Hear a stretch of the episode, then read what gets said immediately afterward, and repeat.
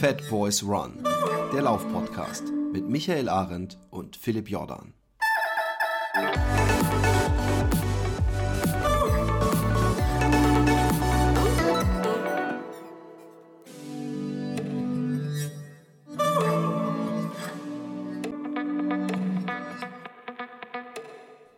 Einen wunderschönen, sonnigen, aber trotzdem frisch kalten ähm, Mittwochmorgen schreiben wir, Mittwochmittag. Aber ich bin trotzdem heute im äh, Hemdchen gelaufen. Und du? Ich bin noch gar nicht gelaufen, bei aber bei uns ist das Wetter sehr ähnlich. Du hast es ziemlich passend beschrieben. Ähm, ich werde heute laufen, draußen, zum ersten Mal seit ganz langer Zeit. Ja, ähm, mal gucken. Geh's easy an, mein ja, Freund. Ja, total. Nichts über, über Dings. Du, meine, ich wollte, bevor wir ja, jetzt. Meine ja. Mutter war am Wochenende da und wir sind sehr viel gewandert. Ja, also viele Stunden gewandert zusammen. Äh, ich habe es ein bisschen gespürt aber ich hatte, ich habe so viel Bock gehabt, was über die Trails zu wandern. Das ist wie, ähm, okay, ich habe jetzt viele Vergleiche, die nicht passend wären, die ich hier nicht nennen darf, aber du weißt, was ich meine. ich weiß genau, was du Das ist, das ist wie, pass auf, ich habe einen, der geht noch. Das ist wie in, in, die Sauna gehen, wenn man sonst immer nur in Zwingerclub ja, geht. Ja, so, das, das so kann man sagen. Come on! Ja, genau. Credits so, for me. Gut, ja. Da sind wir auch da muss ich ganz kurz noch was sagen. Ich muss was sagen. Ich muss es einfach sagen. Ich habe ähm, äh, äh, erstmal sehr viel positives Feedback zur letzten Folge du, bekommen. Du wolltest sagen, gerade wo wir im Sexismus drin sind, wolltest du noch ein bisschen. Genau. genau. Ähm, äh, äh, äh, ähm, äh, aber auch, äh, äh, ich glaube, zwei äh, Leute, die sich völlig zu Recht, möchte ich gleich vorausschließen, darüber aufgeregt haben, dass ich Antonia so wenig habe äh, aussprechen lassen. Das Einzige, wo ich nicht mit zustimmen kann, dass das äh, auch Sexismus ist, nur weil sie eine Frau ist. Ich, äh, jeder Hörer müsste wissen, dass ich auch Männer genauso nicht aussprechen lasse. Da bist du auch Opfer von. Und ich möchte ganz ehrlich sagen, ich schäme mich da im Nachhinein immer für. Ich, ich finde einfach immer das so spannend und möchte auch was zu sagen. Es ist nicht so, dass ich mich so geil finde oder meine Stimme so gerne höre, sondern ich denke immer, oh, die Info, oh, und das ist was. Und dann bin ich so, und ich, ich, ich, ich äh, es ist Kacke. Äh, das ist auch nicht zu entschuldigen. Es ist einfach eine Schwäche von mir. Und ich weiß auch nicht, ob ich das nochmal aus meinem System kriege. Denkt nicht, dass, dass das nicht auch an mir nagt. Äh, mea culpa. Ich sage trotzdem, ich versuche, mich zu bessern, äh, wie immer. Ich weiß nicht, ob es mir. Ja, ich, für mich war ich war ja feige. Ich habe mich ja in dieser Diskussion nicht gestellt ähm, und äh, von dem her auch erstmal Respekt davor, dass du dich äh, ähm, dort halt äh, auch diese, also darüber äh, geredet hast, weil es, es ist halt einfach auch ein schwieriges Thema und ähm, ähm, ich finde, du hast das gut gemacht. Du hast sicherlich, ja klar, du hast äh, äh, immer deine Meinung auch natürlich da, dabei gebracht. Und das ist halt ein bisschen das Schwierige, weil ich meine, du bist in einer Seite bist du natürlich potenzieller Täter, auf einer Seite bist du halt absolut gar kein Täter und willst ja auch so gar nicht dargestellt werden und willst dann eigentlich ja alles richtig machen, aber kannst auch nicht immer alles richtig machen. Und es ist halt, es ist ja auch schwierig, dann äh, so eine Diskussion für dich zu führen. Und ähm, deswegen kann ich das, das durchaus verstehen, in welcher in welcher, sag ich mal, in welchem Zwiespalt du da ja auch bist, ne, in dem Moment. Ähm, und ähm, genau, einerseits halt, wie gesagt, ne, als potenzieller Täter äh, ähm, dort halt, äh, aber ganz klar deutlich machend, aber eigentlich bin ich ja auf der Seite der Guten und wie soll ich mich jetzt verhalten? Ich will ja gar nichts Böses und so weiter. Also das ist schon, ich meine, es ist halt eine schwierige Sache und deswegen ich äh, habe ich mich da auch ähm, eben davon oder macht das eben nicht aus dem Grund eben, weil, weil es so schwierig ist und das ist halt sehr schwer, noch, noch schwieriger in der Öffentlichkeit. Und da sind ja auch viele andere Themen, Identitätspolitik zum Beispiel, die damit eine Rolle spielt und, und ähm, äh, die dann manchmal, die dann vermischt wird. Und ich finde dafür, für diese, für diese Sensibilität habt ihr es echt super gemacht. Und ich bin, finde super, dass ihr es angesprochen habt. Und das ist, glaube ich, erstmal ähm, auch ähm, Respekt wert wie gesagt. Also von dem her. Das freut ja. mich sehr. Es freut mich sehr. Ähm, ich, ich muss auch, ja, ich, den Aspekt ist, äh, den du gesagt hast, was auch ist, ich will ja trotzdem ehrlich bleiben. Also zum Beispiel, dass ich auch Frauen, wenn ich auf einer Parkbank sitze und da läuft eine attraktive Frau vorbei, dass ich der hinterher guck, äh, sorry, das ist in mir drin und deswegen sage ich das, das wurde mir auch äh, äh, angelastet. Und da kann ich auch sagen, ja, das ist ja auch zu Recht. Ich könnte es mir auch verbieten, aber ich, äh, es wäre, ich habe auch Antonia irgendwann mal gesagt, ja, so, so geil, wie du mich jetzt äh, empfindest, bin ich gar nicht, weil ich habe auch einen Podcast, in dem ähm, wir sind eben nicht sexistisch in dem Podcast, aber wir machen sehr viele Sex-Jokes, ja. Und es ist ein Comedy-Podcast, was ja auch wieder nochmal eine andere Geschichte ist. Und ähm, von daher, ich bin auch kein, nicht der mega äh, Superman und Woke und was weiß ich was, aber ja, und es ist halt ich auch, ich, ich meine, das ist ja auch auf der anderen Seite nicht immer gleich. Also ich meine, ich spreche auch mit vielen Frauen, ich bin äh, 27 Jahre meines Lebens habe ich in reinen Frauenhaushalten gewohnt, ja, und würde mal behaupten, dass ich dann so eine gewisse, zumindest mal auch die andere Seite aus verschiedensten äh, Blickrichtungen kennengelernt habe.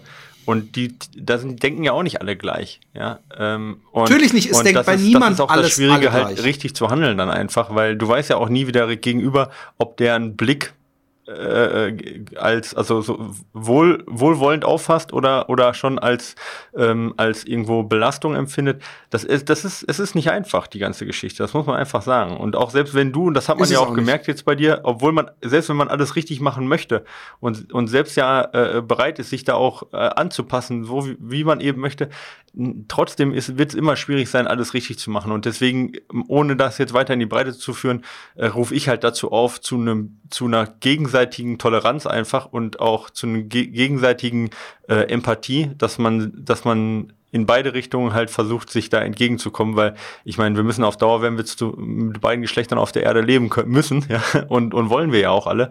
Und ähm, genau, da hoffe ich, dass wir in Zukunft entspannt miteinander umgehen, aber mit einer gewissen Empathie und Rücksichtnahme oder Rücksichtnahme. Und wenn wir das hinkriegen, dann haben wir viel erreicht. Und da ist vielleicht auch manchmal wichtig, nicht alles auf die Goldwaage zu legen, ähm, wenn, wenn du jetzt da äh, Sachen gemacht hast, die vielleicht nicht hundertprozentig jeder unterschreibt, aber das gehört halt einfach auch dazu, wenn man sich auf so ein, ähm, ja, auf so ein Terrain Es bewegt. wird auch nicht gehen. Du ja. kannst nichts machen, was alle unterschreiben, weil sobald ich dann mich in die Richtung dann mehr bewege, kommen dann wieder andere, denen ja. ich dann wieder zu weit oder so. so ist das. Aber ich will damit überhaupt nicht sagen, dass, dass ich in irgendeiner Weise deswegen jetzt so die, die perfekte goldene Mitte. Ich verstehe es, wenn Leute sagen, na toll, du bist, machst eine, eine Folge zu Sexismus und sagst, dass du Frauen hinterher guckst.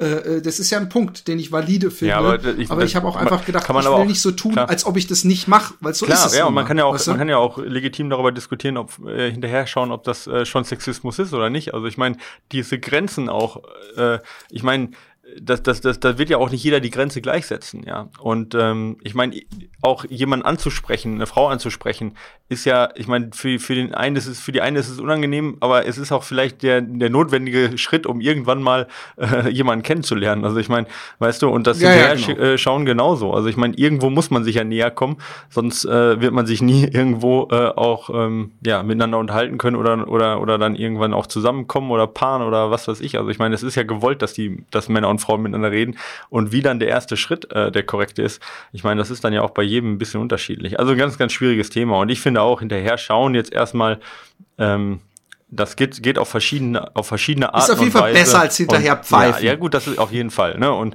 genau, also von dem her, ich denke auch, man, es ist ein schwieriges Thema und ähm, ich finde, ähm, ich verstehe auch, dass da, ich hätte, ich hätte mit mehr Shitstorm von vornherein gerechnet, also von dem her hast du das schon anscheinend ganz gut gemacht. Ja. ja. Ist auch doof, wir reden jetzt über die, die, die, die zwei, glaube ich, zwei oder drei, ich weiß nicht mehr, äh, negativen äh, Mails. Äh, ja. äh, ich habe mehr positive bekommen genau. äh, und habe mich da auch sehr drüber gefreut. Und Antonia hat mir gerade noch mal gesagt, dass sie es trotzdem, also dass sie sich nicht äh, komplett unterdrückt vorkam oder so und sie es gut fand, dass ich es gemacht habe, so auch so wie ich es gemacht habe. Von daher ja.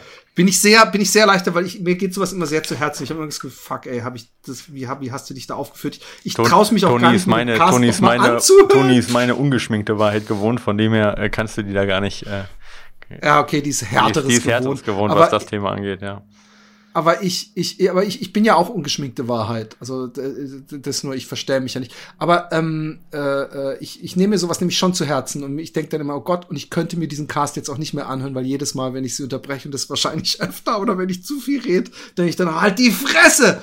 Aber deswegen höre ich mir meine Casts sowieso nicht an. Ja. Äh, wer will sich denn am Ende noch bessern? Nein, so ist es nicht gemeint, Scherz.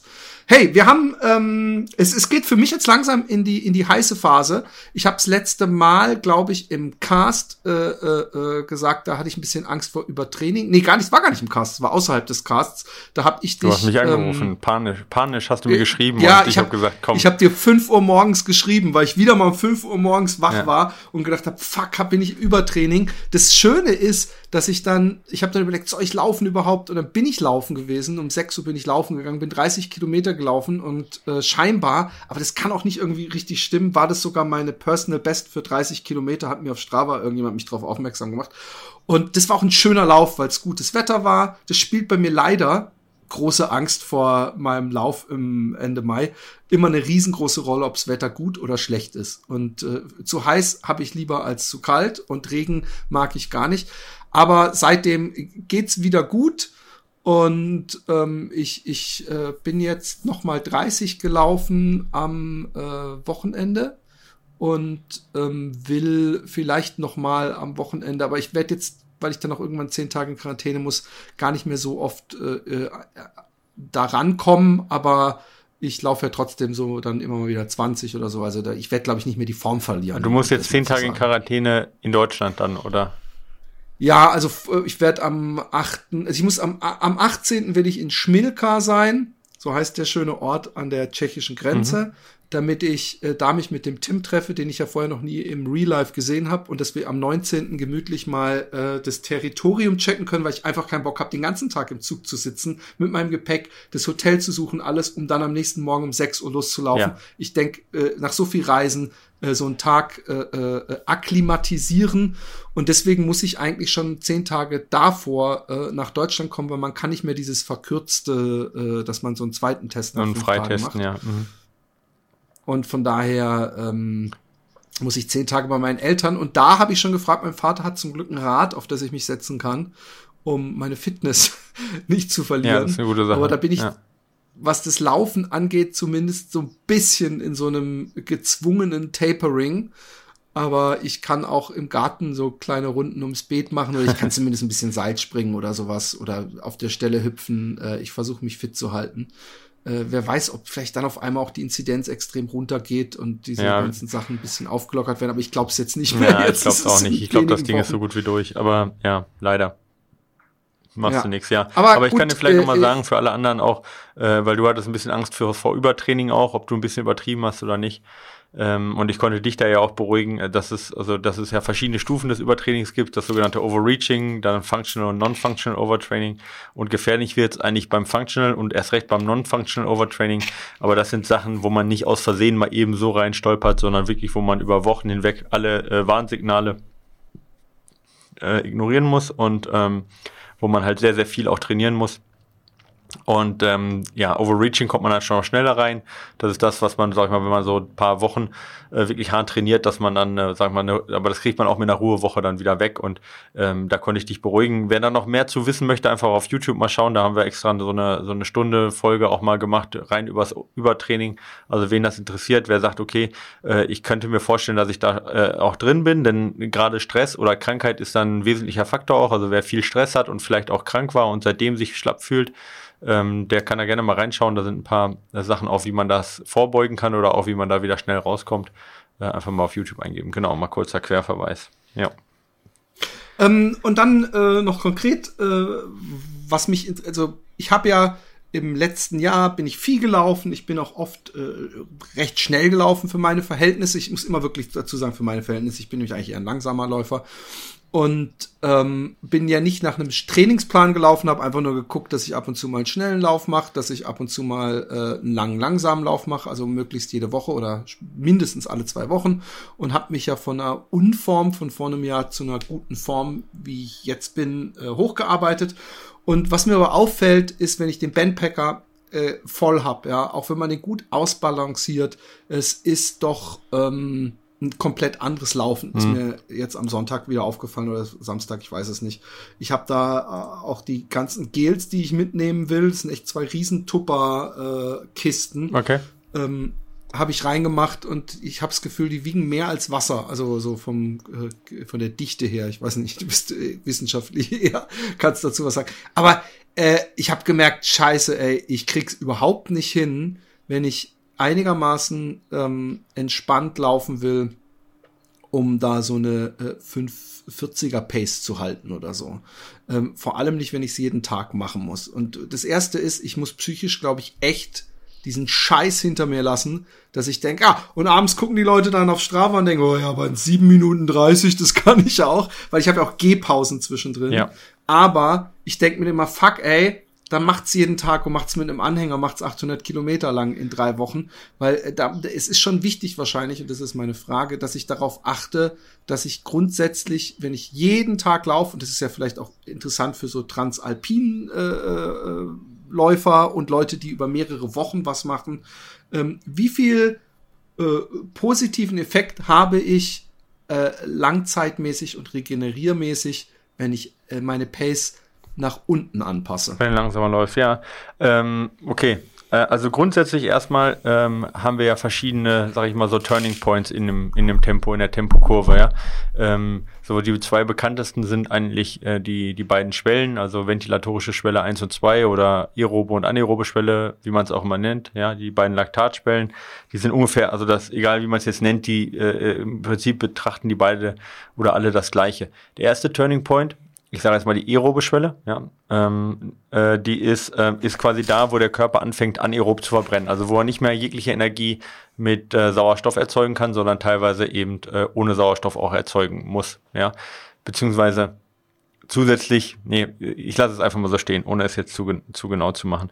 Ähm, und ähm, ja, dieser Punkt ist, ja, ich sage mal, ein bisschen unterschiedlich, aber ich, ich sage jetzt mal so bei 85 Prozent ähm, der Laktatschwelle vom, vom Puls her ungefähr, ja, oder bei, ja, bei 80 Prozent äh, des Maximalpulses, so ungefähr plus minus, ja.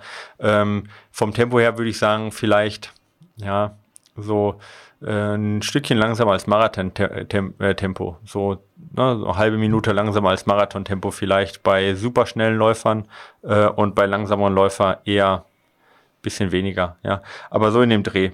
Ähm, und ähm, ab da ändert sich eigentlich ziemlich viel, weil jegliche Energie, die du anaerob verbrennst, ähm, die äh, ähm, hat das Problem, dass du sehr viele Kohlenhydrate verbrauchst für relativ wenig Energie. Also das ist relativ energieineffizient. Und ähm, gleichzeitig hast du eine relativ hohe Hitzeentwicklung. Ähm, und das führt eben. Halt bei, bei, beim langsameren. Nee, beim schnelleren Tempo? Laufen. Umso schneller du läufst, umso, ah, okay. umso weniger, also umso mehr Kohlenhydrate verbrennst du quasi ineffizient, ja. Äh, du hast gleichzeitig eine höhere Hitzeentwicklung, die geht ab da hoch. Und man erkennt das zum Beispiel daran, dass du beim gleichen Puls trotzdem einen leicht, äh, bei gleichem Tempo einen leichten Anstieg im Puls hast. Diesen kardiovaskulären Drift. Den hast du oberhalb von einem aeroben Schwelle. Und deswegen ist es eigentlich wichtig bei so Langzeitbelastungen, die auf Dauerbelastung ausgelegt sind. Also nicht, wo du jetzt, sag ich mal, vielleicht äh, im hügeligen Gelände mal kurz drüber kommst und dich dann wieder erholen kannst, ja, sondern alles, was als Dauerbelastung ausgelegt ist, so wie bei dir jetzt bei dem Fluss, dass man eigentlich nicht über diese Schwelle kommt, wenn man wirklich über lange Zeit laufen möchte. Weil ab da ist jegliche kleinere Änderung, jegliche kleinere Verschnellerung führt zu einer unverhältnismäßigen ähm, Anstieg, also Anstieg der Probleme, also Kohlenhydratverarmung, ja. Hitze und so weiter und so fort. Also das ist quasi eine exponentielle Kurve. Ähm, der zweite Turning Point wäre dann die anaerobe Schwelle. Und ähm, ja, da schafft man dann halt eben das Laktatgleichgewicht nicht mehr zu halten ähm, und, und übersäuert dann. Und da gibt es dann weitere Probleme, die dann dazu führen, eben, dass man dann nur so 40 Minuten bis eine Stunde äh, laufen könnte. Aber das ist ja nicht dein Tempo. Dein Tempo ist ja aerobe Schwelle. So, und jetzt können wir natürlich überlegen, ähm, macht es Sinn, genau an dieser aeroben Schwelle zu laufen oder sogar noch langsamer zu laufen? Und das kommt tatsächlich ein bisschen drauf an, ähm, ähm, wie du, also von der körperlichen Konstitution. Wenn, wenn, wenn also es ist ein Riesenunterschied, der beim Faktor, der, den ich nicht vergessen haben möchte, ja. ist, dass äh, wenn ich jeden Tag das laufen würde ohne Bandpacker, wäre das gar nicht so genau. problematisch, aber der Bandpacker äh, ver verzerrt unglaublich äh, äh, das Bild, was man hat, weil auch wenn ich jetzt zum Beispiel normalerweise jetzt, wenn ich im 540er Tempo laufen würde, würde das, wäre das auf jeden Fall absolut smooth. 530er wäre eher so an so einer Schwelle, mhm. 540 wäre gemütlich, 540 mit einem Bandpacker Klar. ist ist eine echte Belastung. Genau, also wir reden dann ja immer von der Intensität irgendwo, äh, ähm, die halt durch Herzfrequenz, Laktat äh, ähm, oder oder Sauerstoffverbrauch äh, festgemacht werden kann und nicht durch objektive Faktoren wie äh, Watt oder Tempo, ne, die halt von Gewicht und, und so weiter abhängen. Also wir gehen jetzt immer von vom relativen, äh, also von der subjektiven Intensität aus. Und die, klar, da ist das Tempo langsamer. Aber auch da dürfen wir nicht vergessen, bei Bandpacker, ähm, du hast, also dies, das ist natürlich langsamer, weil du auch eine schlechtere Effizienz hast und weil du halt auch ähm, natürlich was ziehen musst dann, logisch. Aber du hast auch eine höhere Muskelermüdung, ja. Und das, was am ersten Tag halt noch ähm, sag ich mal, vielleicht eben diese Schwelle ist, kann am zehnten Tag schon deutlich niedriger sein vom Tempo her, weil die Muskeln halt ermüden und du die Effizienz abnimmst, weil vielleicht manche Muskelstränge vielleicht sogar äh, so ermüdet sind, ja, dass die nicht mehr mitarbeiten und dementsprechend äh, die anderen ähm, Muskelstränge halt da oder die ja, Motorunits quasi die Arbeit übernehmen müssen. Das ist dann so eine neuromuskuläre Ermüdung auch, dass die, dass die ähm, Nerven, also Neuro, ne, die Nerven, äh, die nicht mehr alle Muskelstränge ansprechen. Und das muss man halt damit beein also einziehen, dass das, was am ersten Tag noch optimale Geschwindigkeit sein kann, am zehnten Tag schon, sag ich mal, 20 Sekunden langsamer sein kann. Ja, also das ist völlig normal. Das ist, äh, das heißt nicht, dass man zu schnell angegangen ist, sondern das liegt einfach daran, dass du die, die Kraft verteilst. Und äh, selbst dann ähm, ist auch das Laufen direkt an der Schwelle gar nicht unbedingt äh, äh, hilfreich, weil ein bisschen langsamer zu laufen dir schon äh, eben hilft, dass du, dass der Körper äh, die Muskelstränge viel leichter durchtauschen kann. Ja, also er braucht dann äh, deutlich, um die Kraft äh, zu erzeugen, deutlich weniger Muskel, Anteile, deutlich weniger Motor-Units und kann dementsprechend einfach mehr, mehr durchtauschen. Und äh, du hast dazwischen zwischen jeglicher Kontraktion von einem Muskelstrang sozusagen, also Muskelstrang ist falsch, aber ich sage jetzt einfach mal Muskelstrang, ja, Motor-Unit wäre richtig, ähm, hast du deutlich weniger Zeit dazwischen zur Erholung. Und deswegen würde ich halt von vornherein sagen, mindestens zehn Prozent unterhalb der aeroben Schwelle sozusagen als Sicherheitsabstand zu halten. Ähm, weil bevor wir in den Bereich kommen, wo man dann sagt, du läufst dann so ökonomisch langsam, dass du eine sehr starke zum Beispiel Hoch-Tief-Bewegung hast, also eine, keinen flachen Laufstil, sondern eher einen, ne, einen springenden hohen Laufstil, weil du halt äh, kaum nach vorne sozusagen läufst, zu langsam läufst, ähm, oder auch zu lange Bodenkontaktzeiten, dass du kaum äh, Energie aus der Vorspannung von den Sehnen und den Muskeln nimmst, ja, ähm, bis du dahin kommst, das dauert eine ganze Ecke. Also deswegen kann man da unterm Strich mal sagen, dass du fast nicht zu langsam laufen kannst, wenn es darum geht, Kraft zu sparen, solange es sich für dich noch angenehm anfühlt. So kann man das eigentlich ausdrücken. Ja, aber das, das ist eine breite Range. Wenn du einen guten Tag hast und du fühlst dich wirklich, fühlst dich auch gut, ja, dann kannst du auch durchaus bis fünf Prozent unterhalb der aeroben Schwelle mal laufen, ähm, weil du dann ja auch ein bisschen Zeit einfach auf den Beinen sparst und mehr Zeit zur Regeneration hast. Im Tendenz würde ich aber sagen, wenn es nur ums Ankommen geht, und das ist halt vielleicht das, was Transalpine Run dann unterscheidet, weil da hast du ja immer auch Cut-Off-Zeiten, beziehungsweise ähm, äh, geht es ja auch um, um Wettkampfplatzierung für den einen oder anderen. Ähm, da ist es natürlich schon so, dass man da nochmal deutlich ein höheres Risiko eingehen muss, äh, teilweise oder möchte. Ähm, das ist bei dir ja nicht der Fall. Also im Schnitt würde ich sagen, mach lieber ein bisschen langsamer und dann auch dieses Gehen, ja, was vielleicht dann für den, von dem einen oder anderen als Schwäche ausgelegt wird, ist halt tatsächlich gerade mit Gewicht immer effizienter als Laufen. Das muss man sagen, auch wenn es keinen Spaß macht und auch wenn du dann ewig unterwegs bist, aber rein von der Einzelbelastung pro Kilometer ist es immer weniger Kalorienverbrauch, weniger Muskelschädigung, weniger Hitzeerzeugung. Ähm, ja, das. Ja, ich habe am ersten Tag eine 50er-Etappe, das ist auch die längste, ja. für dieses, dieses Start Next äh, Spendenprojekt, was wir machen ähm, ist äh, auf vier Wochen ausge, das ist wie so ein Crowdfunding-Ding. Mhm. Also deswegen haben wir auch äh, möglichst lange uns diese äh, gestreckt. Also ich habe ursprünglich gedacht, so ich will schon jeden Tag mindestens einen Marathon machen. Inzwischen bin ich da, äh, habe ich teilweise auch echt, äh, ich habe mehrere Tage, wo ich nur 30 oder einmal sogar, glaube ich, nur 25 lauf. Hatte ich aber beim letzten Mal ja. auch, habe dafür aber sehr viele 50er und 60er gemacht.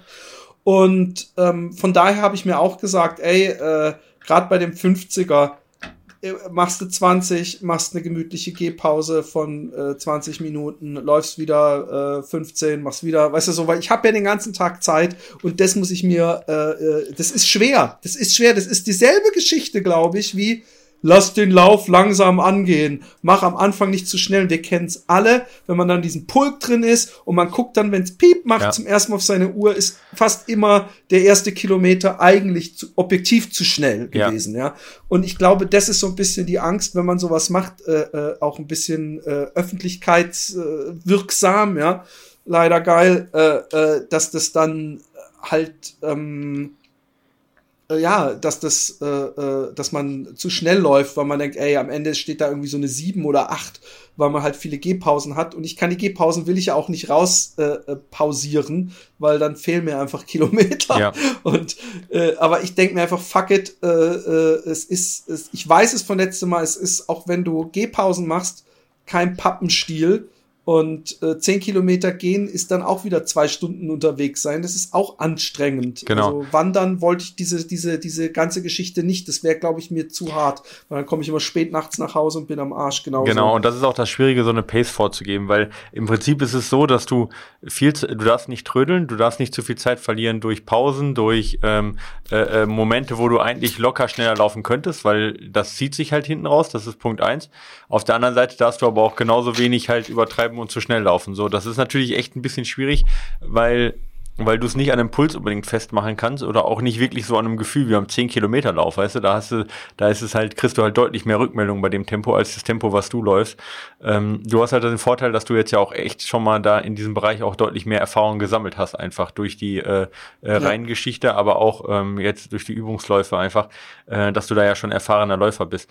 Ähm, Im Zweifel würde ich sagen, während des Laufens langsamer, Pausen eher sag ich mal, kürzer halten. Ja, da reichen halt schon teilweise fünf Minuten Pausen oder so, um wieder fit zu sein. Gehpausen meinst nee, ich meine auch Stehpausen. Also ich würde jetzt halt nicht so viel, Ah ja, okay. weißt du, so diese 30 Minuten Frühstückspause, äh, äh, eine Stunde Nee, sowas- Mittagspause, sowas würde ich vermeiden. Ja.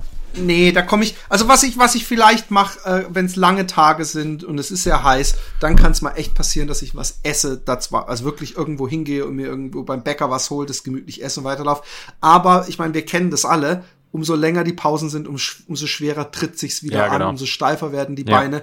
Und deswegen, ich bin auch leider in Anführungszeichen jemand, der immer so getrieben ist, dass ich eigentlich da nicht so genießen kann. Ich will das Ding äh, fertig haben und äh, ich kann erst dann genießen, wenn ich in Cuxhaven am Meer bin. Und vorher ist eigentlich die ganze Zeit so eine Un Unruhe in einem drin. Ich muss das Ding schaffen, Ja. ich muss das Ding schaffen. Aber gehen kann ich gut und will Ja. ich auch und äh, habe ich auch geübt sozusagen. Also ich habe viele Spaziergänge gemacht. Also immer, wenn meine Frau gesagt hat, ich gehe jetzt zum Pferd, die reitet gerade wieder, dann gehe ich einfach mit und gehe da so ein bisschen durch den Wald und guck mir die Aufkleber an, die da irgendwelche Leute überall hinkleben. Okay. Und, ähm, und äh, nein, also ich, ich, ich, ich, ja, ich, ich, ich finde es gut zu hören nochmal. Ja, und, im Und, Zweifel halt, wenn es ähm, dir gut geht, lieber ein bisschen zu langsam laufen, wenn es dir schlecht geht, lieber ein sch- bisschen zu viel, also ein bisschen mehr kämpfen. Weißt du, wie ich meine? Also, ne, Ja, genau. also die Eu Euphorie bremsen und das Negative halt auch äh, bekämpfen. Ja. Genau. Ähm, ähm, was ich übrigens nicht mache, ist mache ich mach schon seit einer ganzen Weile nicht mehr, weil es irgendwann mir, mir ich finde es unglaublich nervig, wenn die Garmin sagte D-Training Ah ja, oder mhm. Inefficient Training oder so wegen Puls. Deswegen ich habe ähm, nicht nur deswegen, sondern vor allem auch wegen Stromsparen habe ich meine äh, Phoenix äh, äh, den den Puls seit Ewigkeiten nicht mehr Ja. an, weil weil mich das einfach nervt, äh, äh, weil da das mir immer irgendwelche Sachen sagt, die die nicht meinem Gefühl entsprechen. Ja. Und wenn ich mich dann praktisch gemütlich mit jemand äh, unterhalte äh, und äh, völlig relaxed laufe und die, die Garmin sagt mir 160er Puls oder sowas oder noch höher, wo ich denke, ey, es kann nicht Ja, sein. So, ich, ich, dann. ich atme so langsam und ruhig. Was ist denn hier los? Und ich habe keinen hohen Puls. Ich kenne das ja. Wenn ich schnell lauf und dann irgendwann mal stoppen muss, an einem Stopplicht, dann pumpt dir förmlich der Kopf Ja. so. Das habe ich nicht. Von daher, ähm, all good. Ähm, äh, ich habe noch äh, eine Frage, habe ich dir auch vorher schon gestellt, Ja. die, mich, So- die, die interessant ist wir für einmal kurz Ich als Pause ja? äh, kurz mal äh, nochmal auf äh, ein paar News eingehen, weil wir hatten äh, Gerne, äh, bei gerne, euch ja war ja gerne. in, also eigentlich war ja Hamburg-Marathon, aber der wurde ja dann verschoben und nicht nur zeitlich eine Woche verschoben, sondern auch örtlich verschoben auf einem Flugplatz äh, nach Holland. Nach Holland, nach Was, was haben sich eigentlich die Holländer gedacht? Ich habe nicht nachgeforscht übrigens, dass ein Hamburg-Marathon in Enschede Ja, stattfindet. also das En- praktisch das, das, das, das? Gro Enschede? Enschede. Enschede. Ens nee, es wird, es heißt nicht, nee, nee, nee. Äh, Es ist so ähnlich wie die, die, die, die ähm, Vokale werden von den Deutschen sehr oft komplett falsch betont. Ja. Es heißt übrigens, jetzt kann ich es einmal hier Ja, sagen. Wie heißt, wie nennst du diese, diese holländische, die du ja nicht isst als Vegetarier, diese frittierte Wurst? Frikandel. Aber es heißt Frikandel. Genau. Genau! Du, immerhin weißt Ja, du's. Ähm, und es heißt nicht Enschede Ja. und es heißt doch nicht Enschede, sondern, äh, nee, wie sagt ihr? Äh, Enschede. Enschede. Wir sagen Enschede. Ja. Ja, genau, es, es heißt Enschede. Enschede. Okay. Also das, äh, ich, Also, ich übertreibe Französisch. fast ein bisschen zu sehr bis Enschede. Äh, es, das, das zweite E wird eher äh, länger betont. Ähm, ja, aber was müssten die gedacht haben? Stell dir vor, du bist in irgendeinem, irgendeinem Kaff und dann kommt die, die Weltelite. Nee, aber die machen hier den Hamburg-Marathon, meine Freunde. Ihr braucht jetzt nicht denken, dass, so. das, dass das eure Stadt auszeichnet. Das ist hier immer noch der Hamburg-Marathon. ist doch eigentlich krass, ja, ja. oder? Ja, gut, das war jetzt halt von diesen, von dieser NN, ne, von der, von dem Team quasi. Ja. Und das ist ja eine holländische äh, Firma sozusagen. Ja. Die machen den Rotterdam-Marathon. Ja, ja, und die, das ist ja auch eine holländische äh, Versicherungsfirma, die halt den äh, Kipchoge unter Vertrag hat. Also ich könnte mir vorstellen, dass das damit ein bisschen was zu tun hatte. Aber ja. Äh, was weiß ich denn? Ja, ähm, ich habe keine Ahnung. Ähm, ja, ähm, genau. Also ich wollte aber gar nicht auf Kipchoge ein, der gewonnen hat mit einer 20430. Ähm, also von dem wir erstmal, ähm, natürlich muss man da kurz drauf eingehen. Ähm, aber wir hatten vor allen Dingen äh, nicht, nur, nicht nur bei dem Lauf, da hatten wir jetzt auch ganz gute Leistungen bei den Frauen, aber wir haben generell unglaublich gute Frauenleistungen in Deutschland. Und mit unglaublich meine ich jetzt natürlich nicht äh, auf Weltrekordniveau, aber im Vergleich von äh, vor, ja, vor acht Jahren ähm, sind wir da richtig gut aufgestellt. Also wir hatten jetzt, äh, die, man muss das halt äh, mal im Vergleich setzen, der, der, die A-Quali für Olympia ist eine 2,29,30, also unter 2,30. Und wenn ich überlege, das ist so das, was die Hanna äh, Zwillinge so gerade so geschafft haben, um nach Olympia zu kommen. Ja? Ähm, und da haben wir im Moment ähm, fünf, äh, ähm, fünf Läuferinnen, die drunter bleiben und zwar äh, ähm, wirklich deutlich, also unter 2,30. Die, die Laura Hottenrott zum Beispiel, die hat jetzt ihre Bestzeit von einer 2,32 auf eine 2,28 äh, gesteigert ähm, und ist Krass. ja und ist nicht mal dabei. Ja, die ist nicht mal dabei mit einer 2,28, weil wir vier schnellere haben. Ja, ähm, oder beziehungsweise drei dürfen dabei sein, vier schnellere haben wir. Dabei ist jetzt äh, die Midat Keita, Keita mit einer 223,57. Ich meine, das ist schon lange keine Frau, keine deutsche Frau mehr gelaufen. Ähm, dann die Katharina Steinbrück, die kennt man noch als Katharina Heinig vielleicht der ein oder andere. Heinig sagt ja, ein, sagt ja auch einigen was als Trainer. Äh, ihr äh, Vater trainiert ja die äh, Gesa Krause auch. Äh, die ist eine 225,59 gelaufen, also unter 2, äh, unter 226. Also wir haben echt super schnelle Frauen. Ja. Und äh, die beiden Schöneborns, also äh, die, äh, ähm, Deborah und, und Rabea, auch beide unter 230 jetzt äh, und ähm, das ist so ein bisschen kritisch, äh, bisschen, bisschen traurig irgendwie oder so ein bisschen tragisch.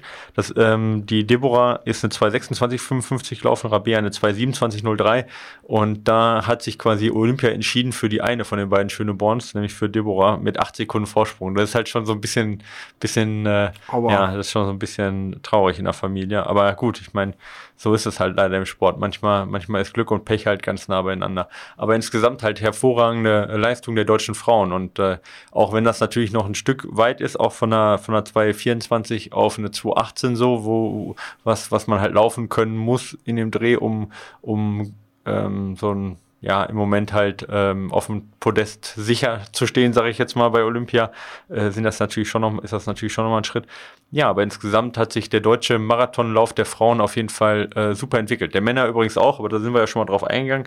Ähm, also im Moment ähm, echt stark. Also ich meine, bei den Männern haben wir ja auch vier Läufer, glaube ich, jetzt unter einer 212 gerade.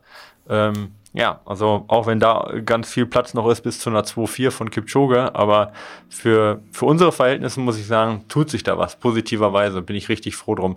Offensichtlich hat sich das, cool. ähm, hat sich Corona und äh, mehr Fokus auf Training äh, offensichtlich ausgezahlt. Ob es jetzt daran liegt, weiß man nicht, aber genau, ich dachte. Merkst du eigentlich was als Trainer? Ähm, weil ich muss sagen, ich fand das, das wollte ich vorhin noch sagen, ich fand das, äh, danke auch nochmal, ich finde es doch immer so äh, hilfreich, dass ich diese Luxusposition habe, dass wenn ich wirklich mir Sorgen mache, dass ich jemanden hab, äh, der sich damit auskennt, den ich anrufen kann. Das ist echt ein Luxus, ja. ja. Also das ist ein Mehrwert, den ich da einfach wieder merke, den Menschen, die einen Trainer haben, haben, ja, dass sie praktisch so eine, so eine, äh, auch ein bisschen, das ab, ich habe es auch im Buch geschrieben, so das Abgeben von Verantwortung, dass das einfach auch was, was äh, psychisches ist, was einem gut tut. Äh, hast du einen äh, Anstieg oder einen Abstieg in durch Corona äh, gesehen? Weil rein theoretisch könnte man sagen, ja, stimmt leistungsmäßig. Total, äh, äh, dass weniger Athleten äh, zu euch so. kommen, weil rein theoretisch müsste man ja sagen, hey, äh, es findet ja kaum was statt, mhm. da wird keine Sau mehr, der wird, der wird seinen Laden zumachen ja. müssen, aber ja. so, so, so schwer, wie man dich ans Telefon bekommt. ja. äh, habe ich das Gefühl, dass das Gegenteil der ja, Fall ist. Also man muss ein bisschen unterscheiden halt, ja. Also ich meine, äh, wir machen ja unser Geld auf vielerlei Weise. Das Coaching ist halt die Haupteinnahmequelle, auch jetzt nicht nur vom, vom Umsatz, sondern halt auch da, wo wir unseren Fokus drauf legen.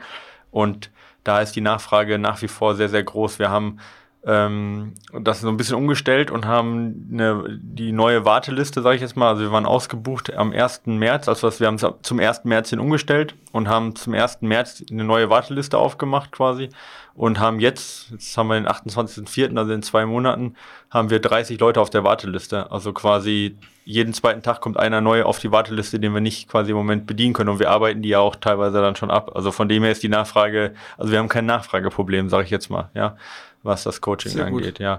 Äh, was natürlich bei uns komplett wegfällt im Moment, ist halt zum Beispiel fertige Marathonpläne zu verkaufen. Ja, das fällt halt komplett weg. Ähm, und das ist natürlich schon so eine Sache, die wir dann insgesamt äh, stark spüren und wo wir halt auch immer noch mal ein bisschen äh, Geld rausgezogen haben, um halt Investitionen zu tätigen, so, ja. Und im Moment ist das so ein bisschen von der Hand in den Mund und ähm, auch wenn wir soweit ausgebucht sind, ich meine, wir könnten sicherlich jetzt noch die Preise anheben, so, das wäre wahrscheinlich marktwirtschaftlich sinnvoll, aber halt auch nicht ver vertretbar, jetzt einfach ständig die Preise anzuheben gegenüber unseren Athleten, ja. Ähm, aber tatsächlich wäre das schön, wenn wieder Wettkämpfe stattfinden, also rein jetzt auch finanziell, um halt auch mal wieder Pläne zu verkaufen, wofür man eben nicht, äh, ähm, also die, die quasi schon fertig sind, wie halt so ein Buchverkauf, ja. Ähm, das tut natürlich gut. Ähm, aber das größte, das größte Problem jetzt, also finanziell ist alles, ist alles in Ordnung. Ähm, aber das größte Problem ist tatsächlich, dass ich teilweise sehe, wie, wie gut manche Athleten geworden sind einfach. Und ich würde so gerne sehen, was sie bei Wettkämpfen reißen. Und ich sehe es einfach nicht. Das ist echt. Sag mal, der, der Hannes, ja. ja. Ähm, der hat ja auch so eine, diese komische Wertung, da war er praktisch der Beste. Ähm, bei der ITRA-Wertung, ja. Mhm. Genau. Deutscher, ja. Ähm, genau. Wie, wie, wie sieht's denn äh, da aus Planung international irgendwelche, also auch mal in den USA bei einem der mhm. großen, äh, wahrscheinlich ist Dings nicht sein Fall, äh, jetzt mein, äh, wie heißt da? Ähm, Western States, was? Western ja. States ist wahrscheinlich nicht sein Ding, genau. aber so ein Leadville oder sowas ja. ist doch wahrscheinlich, müsste den doch auch reizen, weißt du das? Äh, weißt du da was? Ja, also er, er läuft ja dieses Jahr den UTMB halt, ne? Ähm, das hat natürlich so einen großen Fokus auch in der Vorbereitung. Ähm, und davor sind noch ein paar Vorbereitungsrennen, äh, Lavaredo zum Beispiel. Ähm, und äh, da muss man natürlich auch jetzt gerade gucken, einfach was jetzt die, äh, was die Reisemöglichkeiten hergibt. Also es kann sein, dass ich zum Western States dieses Jahr fahren kann. Also wenn die Reisewarnungen weg sind, dann fahre ich zum Western States dieses Jahr, was ziemlich cool wäre. Wen, wen crewst du da? Oder ähm, einen Athleten von mir, ja. Einen Athleten von mir crew ich. Und ähm, äh, darfst du aber nicht aus ich, ich, privatrechtlich. Ja, ich weiß es nicht. Ich habe mich mit ihm abgesprochen und bevor ich, ich deswegen werde ich jetzt keine Namen. Ja, ja verstehe ich, verstehe ich. Also, deswegen ja, genau, also verstehe ich. Aber den würde ich ja gerne mal äh, interviewen vorher. Ja, kann ich ihn mal fragen. Interessant ja. vorher, nachher wäre wär sehr interessant. Ja, ja, kann ich. Also wie gesagt, ich kann ihn da mal fragen, ob er da interessiert wäre. Ähm, aber ansonsten müssen wir müssen jetzt erstmal warten, ob, ob die Reisebestimmungen, das ist ja weniger nach Deutschland hin, sondern mehr in die USA das Problem. Also ich hätte auch kein Problem, dann nach vier Wochen in Quarantäne zu gehen, weil ich kann halt, äh, ich meine, für Western States würde ich halt vier Wochen in Quarantäne gehen, aber ich meine, muss ja eh nur zehn Tage, aber das wäre jetzt gar kein Problem, weil ähm, das Erlebnis wäre es mir quasi wert, auch äh, da zu crewen, das, ähm, den genau das Erlebnis mitzunehmen und ich genau also von dem das wäre super cool wenn das klappt dieses Jahr ähm, aber sonst ist es natürlich auch ein bisschen schwierig gerade für die für die Pros ähm, die müssen natürlich halt ähm, auch gucken dass die Ergebnisse erzielen also sowohl für ihre Sponsoren als aber auch natürlich für sich selber irgendwo und die können natürlich nicht alles äh, auf einen Wettkampf legen der vielleicht ohne die stattfindet. Ja, und deswegen ist halt so ein UTMB, der mit sehr hoher Wahrscheinlichkeit stattfindet.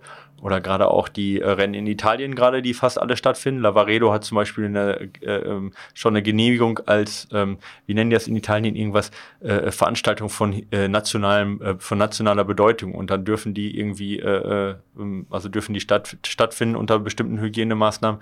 Und da musst du dir natürlich auch als als Profi dir so welche Sachen raussuchen, die auch garantiert stattfinden, um die Saison nicht komplett ähm, zu verhauen. Ne? Also ich kann mir gut vorstellen, dass der Hannes auf Dauer mal Bock hat auch auf so welche Sachen, aber ähm, ja, dieses Jahr ist sicherlich nicht das richtige. Ich meine, wenn er beim UTMB richtig was reißt, hat er denn ja. auch die Chancen, so ein Ding zu gewinnen? Ähm, also erstmal würde ich sagen, es ist der erste UTMB vom Hannes, ja. Und ich meine, da sind so viele mit so viel mehr Erfahrung und UTMB ist halt so viel Würfelspiel auch noch mit dabei ähm, dass ich da einfach auch den Druck auf ihn nicht zu erhöhen, also sehr erhöhen möchte. Wenn man jetzt rein von den ITRA-Punkten angeht, ist er jetzt bei 900 ITRA-Punkten und wenn man sich halt die anderen anguckt, die da unter die Top 3 laufen, da sind schon, ich sag mal so, es sind welche unter die Top 3 gelaufen, die schlechtere ITRA-Punkte haben als er. Aber beim UTMB zählen halt nicht nur ITRA-Punkte, sondern zählt halt echt Tagesform, Erfahrung, Rennverlauf. Da fehlt da, da, du weißt ja selber, wie das auf den Kopf gestellt wird. Wie oft ja, da schon ein Zack Miller vorne hergerannt ist bis nach, äh, nach Champelac und dann komplett zusammengebrochen ist. Und jemand da so ein. Musst du einmal was Falsches essen oder dein Magen hat gerade einen schlechten Tag oder du hast schlecht geschlafen und dann war's das. Total, ja. Also, und das ist halt einfach auch so viel Glück, ob du dann halt, äh, äh, ähm, ja, ob das halt, ob du hinten raus nochmal eine zweite Luft kriegst oder nicht. Und das ist halt echt auch Glück, ja. Das kann man halt nur bis zu einem bestimmten Punkt trainieren rein von der Rohform her, würde ich sagen, hat er sicherlich das Zeug dort unter die Top 10 zu laufen. Ich sage jetzt mal Top 10, weil ähm, ähm, es ist schon verdammt viel beim UTMB. Eben, so, ja. Aber da muss, auch da muss beim Hannes alles äh, stimmen. Ja, ich meine, ich kann bei, bei einem 70 Kilometer Lauf, ja, da kann ich dir das, da weiß ich, was der Hannes erreicht. der Hannes hat noch nie ein DNF gehabt, ja. Äh, also noch nie ein Rennen aufgegeben. Von dem her hat er sicherlich auch die, das Durchhaltevermögen, um mal beim UTMB auch vorne mitzulaufen. Aber ähm, aber wo es dann im Endeffekt wird, und wir sind jetzt ja auch noch mal äh, fünf Monate äh, ähm, vom UTMB, also es ist ja auch noch ein bisschen, bisschen hin, ja. Und ähm, da muss man einfach abwarten. Also da können noch Verletzungen dazwischen kommen, da können, da kann so viel dazwischen kommen. Rein von der, rein von der Rohform, sage ich jetzt mal, ja. Ähm, äh, klar, hat er, hat er Potenzial für, für ein super Ergebnis, ja. Boah, jetzt habe ich mich rausgewunden wie so ein Trainer beim Fußball. Aber ich meine, das ist das Problem. Du dachtest, ich verstehe es ja. voll. Es wäre so assig, wenn ich sage, ey, der muss das Ding gewinnen. So, dann, der, dann, dann, dann haben wir den, den, die erste schlaflose Nacht haben wir dann schon fest gebucht. Ja, ja, genau. Nee, aber, aber das ist, auch, das, es ist, ist ja aber auch so. Fair, weil es ich meine, ja ich, so. sehe das ja, ich sehe das ja auch nochmal, äh, weißt du, ich sehe ja nicht nur die Ergebnisse, sondern ich sehe halt auch mal äh, Verletzungen, ich sehe äh, äh Probleme noch an der, an der Lauf, äh, äh, an der Laufform, also an dem, an dem, an der Lauftechnik, wo wir arbeiten müssen. Ich sehe Schwächen an der, ähm, an, an Kräftigung und ich sehe sehe so viele Probleme noch, wo wir daran arbeiten können, die alle Potenzial, aber auch theoretisch Potenzial zur Verschlechterung haben, wenn man, wenn es eben was nicht wird. Und ich, ich weiß dazu viel, um positiv zu denken, aber richtig ist halt auch, wenn ich nur die, wenn ich nur die diese 900 Punkte angucke, die er letztes Jahr äh, im Pitstyle gemacht hat und sehe, wie er sich seitdem verbessert hat, noch noch rein von der Lauf Leistung her, dann klar, ich meine, klar hat er ein Potenzial, einen großen Lauf mal zu gewinnen, ja. Oder auch. Obwohl es natürlich eigentlich super positiv ist, wenn es noch so viele Stellschrauben sie gibt, wo du denkst, ja. hey, da kann man noch was machen, Klar. da muss man noch was machen. Ja. Das heißt, äh, dass das praktisch nicht da jemand ist, der sein Talent in Anführungszeichen schon voll ausgereizt ja. hat, sondern äh, das ist ja eigentlich geil Total. für den Trainer, also wenn du siehst, ey, da, genau. zum Glück können wir hier noch was machen. Genau, also ich habe im letzten Jahr drei äh, der besten vier äh, äh Trailläufer in Deutschland übernommen, ja. Ähm, und ich kann sagen, dass alle drei einen Riesenschritt nochmal nach vorne gemacht haben, ähm, weil da halt immer Potenzial da ist. Und das war für mich jetzt auch nochmal echt eine schöne Sache zu sehen, wenn man halt ein paar Schräubchen nochmal so verbessert, so dass da echt bei jedem, egal wie gut er ist, ähm, echt dann auch nochmal ein Potenzial zur Verbesserung da ist. Also ich bin, ja, deswegen dürfen jetzt ruhig mal wieder Wettkämpfe stattfinden. Ja, also das wäre schon eine schöne Sache. Ja, genau. Dann, Zu der Frage, ne? Genau, die Frage. Äh, die Frage war, ich habe bei, bei einem befreundeten äh, äh, in der Timeline gesehen, äh, wurde gesagt, so Mythen zum Thema Fitness. Ja. Und eine der Mythen war ähm, Nüchternläufe am Morgen, äh, ähm, Cardio am Morgen, so wird ja, gesagt. Okay, Cardio, wir mal, nicht laufen Läufe, ja. mhm. Genau, in unserem Fall jetzt Läufe ähm, äh, helfen besser, äh, effizienter, um Fett zu verbrennen. Ja. Und dann hieß es, nee, es ist natürlich nicht so. Also, äh, und dann habe ich G mir. Gab es da eine Begründung oder war das einfach nur so rausge... Nee, das, das geht, das ist, das, der ganze Clip geht 20 Sekunden mhm. und es wird einfach runtergerattert. Es wird ah, auch okay. gesagt, Zucker, dass, dass, dass äh, äh, Leitprodukte nicht gut sind. Okay. Es wird auch gesagt, nö, ist ein Mythos, stimmt so nicht.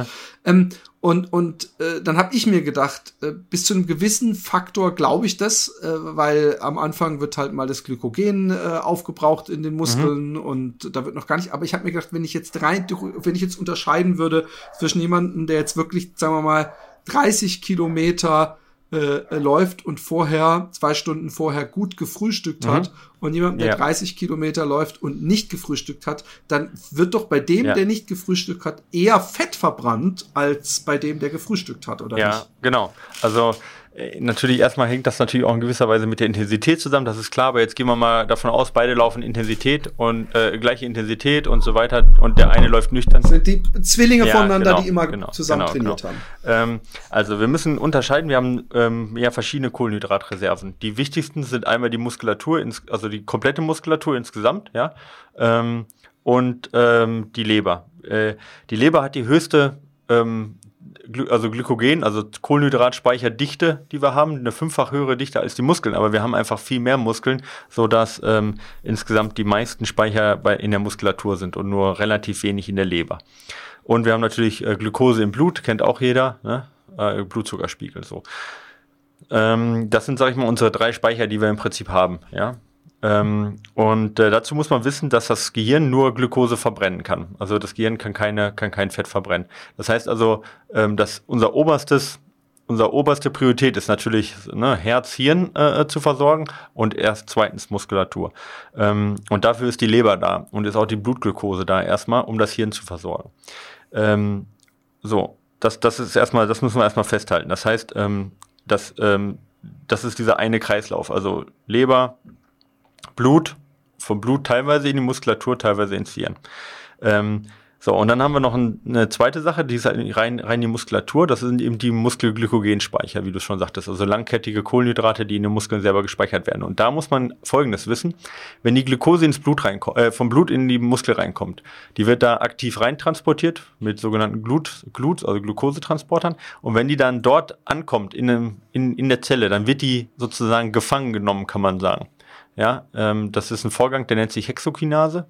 Ähm, da wird quasi äh, die Glucose umgewandelt in Glucose-6-Phosphat, so heißt der Stoff dann, ähm, in dem ein Phosphat von einem ATP quasi ihr gegeben wird. Muss man nicht auswendig wissen, aber was man wissen muss, ist, dieses Glucose-6-Phosphat kann nicht wieder raus. Das ist quasi in dem Muskel gefangen, okay? Und diese Reaktion läuft auch nicht rück, rückwärts ab, weil die vom sag ich mal, vom äh, Energiegleichgewicht so positiv zu dem Richtung Glucose-6-Phosphat ist, dass die zu viel Energie bräuchte, um wieder sich in Glucose zurückzuverwandeln. Das heißt, die, somit ist die Glucose im Muskel gefangen und wird auch nicht wieder abgegeben. Das heißt, egal wie viel ähm, Zucker du im Muskel hast, angenommen dein, ich sage jetzt mal dein Oberarm, ja, der ist noch voller Zucker, ja, und deine Beine sind komplett leer. Es gibt keine Möglichkeit, dass der Bizeps oder aus dem Arm der Zucker wieder ins Blut zurückgeht und vom, vom Blut in den, in den, ins Bein oder so weiter. Also es findet kein Austausch mehr statt. Und selbst wenn dann der Blutzuckerspiegel komplett absinkt, findet kein Ausgleich mehr aus den Muskeln in das Blut statt. Okay? Verstanden? Immer mhm. nur Blut Richtung Muskel, aber nie Muskel Richtung Blut. Und das muss man wissen.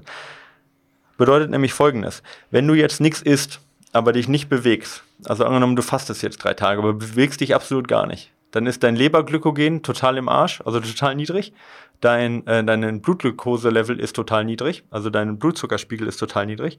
Und du fühlst dich komplett platt. Der Körper macht auf einer zentralen Ebene, ja, über Hormone, Glykagon zum Beispiel, macht er dicht und sagt, hey, ich habe totalen Hungerstatus, du kannst jetzt nicht laufen und gibt keine Energie frei. Während aber im Muskel noch alles voller Kohlenhydrate ist. Ja? Ja, weil sie gefangen weil sind. Weil sie gefangen sind. Ähm, und das ist das, was, was wahrscheinlich die meinten. Das heißt also, wenn ich jetzt eine Nacht faste und ich laufe dann los, habe ich trotzdem im, äh, im Muskel noch so viel Kohlenhydrate, dass der Muskel gar keine, gar keine Probleme hat, ähm, die Glucose durchlaufen zu lassen und auch äh, äh, Kohlenhydrate zu verbrennen. Gleichzeitig kann es aber sein, dass ich trotzdem, obwohl ich da noch genug Kohlenhydrate habe, trotzdem äh, vor diese Mauer laufe. Weißt du, der Mann mit dem Hammer, der pass das passiert ja. nämlich dann, wenn mein Blutzuckerspiegel so niedrig ist, dass der ähm, dass der, sag ich mal, das zentrale System, der Central Governor sagt, hey, mach hier Stopp, weil sonst kriegt das Gehirn nicht mehr genug. Ja, okay. Und du kriegst es halt nirgendwo her, höchstens halt über ähm, äh, über Ketose, also Gluconeogenese über die Leber. Das ist aber eine Sache, die wirklich im wirklichen Hungerstatus da ist. Aber es geht nicht über die Muskeln. Also das heißt, du läufst vor der Mauer, obwohl der Muskel eigentlich noch voll voll Kohlenhydrate ist. Okay. Also das muss man verstehen, dass diese beiden Systeme in gewisser Weise halb unabhängig voneinander sind ja, eben nur in die eine Richtung durchlässig. Das heißt also, wenn du wirklich einen Nüchternlauf machen möchtest, einen guten Nüchternlauf, wo du viel Fett verbrennst, dann machst du es besser durch zwei Läufe am Tag. Also das heißt, du machst morgens einen Lauf, entleerst deine Glykogenspeicher, ja, zumindest halbwegs, ja, ähm, isst dann eiweißreich und machst dann noch einen zweiten Lauf. Dann hast du sowohl den äh, Leberspeicher ähm, entleert als auch den Muskelglykogenspeicher entleert. Und dann kannst du davon ausgehen, dass du sehr stark in die Fettverbrennung reingehst. Wenn du Aber das widerspricht ja dann theoretisch, dass, dass Nüchternläufe äh, keinen ähm, positiven Effekt. Ja. Also Nüchternläufe sind es dann ja nicht, sondern es ist so eine Kombi. Aber im Gegensatz zu dem, der morgens frühstückt, würde man doch so effektiver Fett verbrennen. Genau. Ähm, wobei man dann das Beispiel, was du genannt hast, nämlich zu sagen, ich mache jetzt einen Drei-Stunden-Lauf ne, oder einen Zwei-Stunden-Lauf, wo ich dann während des Laufes die Glykogenspeicher entleere, ja, ähm, der mhm. natürlich auch absoluter Fettstoffwechsellauf ist, weil dann hast du ja niedrige Leberspeicher ähm, und läufst in diesem Lauf auch nochmal die Beinspeicher leer. Aber dann kann es notwendig sein, dass du sogar ein oder zwei Gels zu dir nimmst, damit äh, das Hirn genug äh, äh Glucose kriegt, damit eben das zentrale System nicht äh, platt macht, bevor die äh, äh, Beinspeicher, die Muskelspeicher leer sind, okay? Da kann es sogar dann hilfreich sein, um noch die Länge, also das Ganze in die Länge zu ziehen, dass man sich mal ein Gel pro, pro Stunde reindrückt, damit der Blutzuckerspiegel nicht so absackt, dass quasi das Gehirn sozusagen sagt, hey, ich muss Schluss machen, ich kriege keinen kein, kein Zucker mehr, okay? Das ist eigentlich das, was auch gemeint wird mit äh, äh Kohlenhydrate verbrennen im Feuer von Zucker. Nee, das ist nicht, dass das äh, damit gemeint ist, aber ähm, das ist, das ist äh, äh, ein Vorgang, der stimmt, in der Zelle passiert, der, wo man das meint, warum, warum man das sagt. Ja. Okay. Das also ist es auch, ähm, ähm, ich habe immer mit einem Nachbar laufen gewesen und der war nie länger als, ich glaube, sechs Kilometer laufen. Da habe ich gesagt, komm, mach doch mal eine längere Runde. Ja. Und ähm, ich glaube, ich habe auch nur 15 gemacht. Es war ziemlich am Anfang meiner Laufzeit und ich hatte ein Gel dabei und er hat irgendwann bei 10 Kilometer extrem Hammermann gehabt. Und da habe ich gesagt, hier, nimm doch das Skill. Und er gesagt, ja, nee, da, da, er wollte, weil er dachte, jetzt habe ich gerade ein bisschen Kalorien verbrannt, so viel wie noch nie, jetzt nehme ich doch keinen Zucker ja. zu mir, wo ich dann ihm gesagt habe, nee, aber dadurch, äh, das, dadurch nimmst du jetzt nicht zu, sondern das äh, ermöglicht dir halt weiter zu laufen, aber er wollte es nicht. Er hat sich irgendwo unter einen Baum gelegt und kam irgendwie zwei Stunden später an. Ja, genau, und hat ähm, dann äh, eben wahrscheinlich dann deutlich weniger Kohlenhydrate verbrannt, als wenn er es, oder generell verbrannt, als wenn er es zu sich genommen hätte. Ja, also man muss das, genau, also das ist äh, genau so ist das. Und die, die Idee, wenn ich dann ein Gel zu mir nehme, dann ist die Fettverbrennung äh, vorbei, ist halt äh, in der Hinsicht auch Quatsch, weil wenn man das so versteht, dass die Muskeln das auch nicht gegenseitig austauschen können, dann weiß man auch, dass auch die Muskelfasern das nicht austauschen können oder die Muskelzellen das, weil das wird in den Zellen gespeichert oder inzwischen in den Zellen gespeichert. Das heißt also, äh, es kann durchaus sein, dass mal die erste Zelle schon längst auf Fett, also schon keine, keine Glukose mehr hat, ja, während aber die, weiß ich nicht, eine andere Muskelfaser noch genug da hat. Weißt du, also es ist nicht, das ist nicht, äh, es ist nicht ein Speicher, auf, des alle, auf den alle zugreifen, verstehst du? Also von dem her ist da nie immer an und aus, sondern es gibt immer diese regulatorischen, also diese regulatorischen Maßnahmen, die gehen immer auf zweierlei Weise. Das eine ist in der Zelle, allosterisch, und das andere ist hormonell, also quasi zwischen den Zellen oder auch zwischen zum Beispiel Leber und Hirn und Muskeln. Ne? Also es gibt immer ein zentrale ähm, ja, Messenger-System sozusagen und es gibt immer noch auch ein System in der Zelle, wo die Zelle innerhalb der Zelle sagt, hey, wie stehe ich denn da? Habe ich noch genug Speicher? Sollte ich jetzt äh, mehr oder weniger ähm, Glukose betreiben oder nicht? Und diese Reaktion, diese allosterische Reaktion, die läuft halt unabhängig von der Nachbarzelle statt äh, ab, ja. Und äh, deswegen gibt es nie an oder aus. Also es gibt, es gibt nie entweder verbrennen alle Kohlenhydrate oder alle Fett oder sonst irgendwas, sondern es ist immer ein Mischstoffwechsel und es geht immer leicht in die eine Richtung oder leicht in die andere Richtung. Und bevor dann der Mann mit dem Hammer kommt und gar nichts mehr geht, macht es total Sinn, mal wieder Kohlenhydrate aufzunehmen. Dann gehen ein paar Zellen wieder mehr in den Kohlenhydrat-Modus äh, rein, das stimmt aber gleichzeitig ist halt die Leber und das Hirn äh, äh, zufriedengestellt und du schaffst einfach länger zu laufen und die anderen Zellen laufen dafür halt eine Stunde länger auf Fettstoffwechsel. So Leute, ja. nur hier, nur beim Fat Boys Run Podcast kriegt ihr das so um die Ohren geballert das Wissen, dass ihr, dass ihr danach nach Hause kommt aus Versehen Lateinisch so spricht. aus. So. aus Versehen. Ja. nee, aber tatsächlich ist das, ey, das Danke, ist aber nee, wirklich cool. eine, eine Sache, die halt so oft missverstanden wird und so oft auch Quatsch erzählt wird. Also von dem her, ähm, ja, äh, weniger Schwarz-Weiß-Denken, ähm, öfter mal zwei Einheiten am Tag bringt mehr als äh, dieses, ähm, ich hungere mich äh, äh, 24 Stunden komplett durch und dann, wenn ich schon nicht mehr gerade ausgucken kann, versuche ich noch zu laufen. Das ist nicht das, was wirklich den Fettstoffwechsel verbessert. Ja. Also nicht nur, ja. Genau. Aber würdest du seine, seiner Aussage, weil das haben wir nicht wirklich, würdest du seine Aussage eher wieder, widersprechen oder eher zustimmen würd, oder sagen? Ich, ich würde sie in der Pauschalität erstmal widersprechen, weil ich sagen würde, ähm, kann man so jetzt nicht sagen, dass es schlechter ist oder nichts bringt, sondern es bringt auf jeden Fall was. Aber wenn man, also unter bestimmten Umständen muss man halt ein bisschen länger laufen, trotzdem, ja. Äh, aber das in dieser Aussage zu machen, das ist Quatsch, dass man, wenn man eben ähm, wenn man wenig isst und dann nüchtern läuft, dass da der Fettstoffwechsel ähm, nicht angeregt wird, das ist Quatsch. Er wird angeregt. Er wird, ne, also der wird auf. Also seine Aussage ist, dass er mehr angeregt wird. Also der hat er widersprochen, genau. dass es ein Mythos ist, ja. dass, dass, dass man auf nüchternen Magen besser Fett verbrennt. Genau, das ist äh, das ist auf jeden Fall so, dass man, wenn man nüchtern Einheiten macht, dass der Fettstoffwechsel erhöht ist. Das ist so. Also in der Absolutheit, wo okay. er dem widersprochen hat, das ist nicht der Fall. Vielleicht was, was er meinte, ist, wenn man danach was isst, ist man genauso wieder da. Ja, kann ich also jetzt nicht, ja, genau, kann ich jetzt so nicht, kann ich jetzt so nicht beurteilen und es gibt da halt auch, man kann da sehr, sehr viel auch drüber diskutieren. Auch, es gibt auch äh, Menschen, die einfach auch einen sehr, sehr schlechten Fettstoffwechsel haben und die dann trotzdem auch in der Phase fast nur Kohlenhydrate äh, verstoffwechseln. Ähm, also, sag mal, das ist ja immer auch eine individuelle Geschichte. Aber grundsätzlich ist ein Nüchternlauf Lauf führt schon dazu, dass der Körper mehr Kohlenhydrate ähm, verbrennt. Das ist auf jeden Fall mal so. Das kann man schon sagen. Äh, mehr Fett verbrennt, Entschuldigung. Äh, das kann man auf jeden Fall so sagen. Also Nüchternläufe bringen etwas. Man kann sie noch effizienter machen oder man muss auf ein paar Sachen achten, äh, dass man sie noch besser macht. Aber sie bringen schon was für den Fettstoffwechsel, ja. Dann bleibt abschließend nur noch die Frage, was hast du im Kopf, was du diese Woche, äh, wenn du jetzt laufen wirst, gehen? Morgen, glaube ich, war heute. geplant. Ähm, heute mhm. noch, heute. Was hast du im Kopf? Wie viel Kilometer? Wie viel Höhenmeter?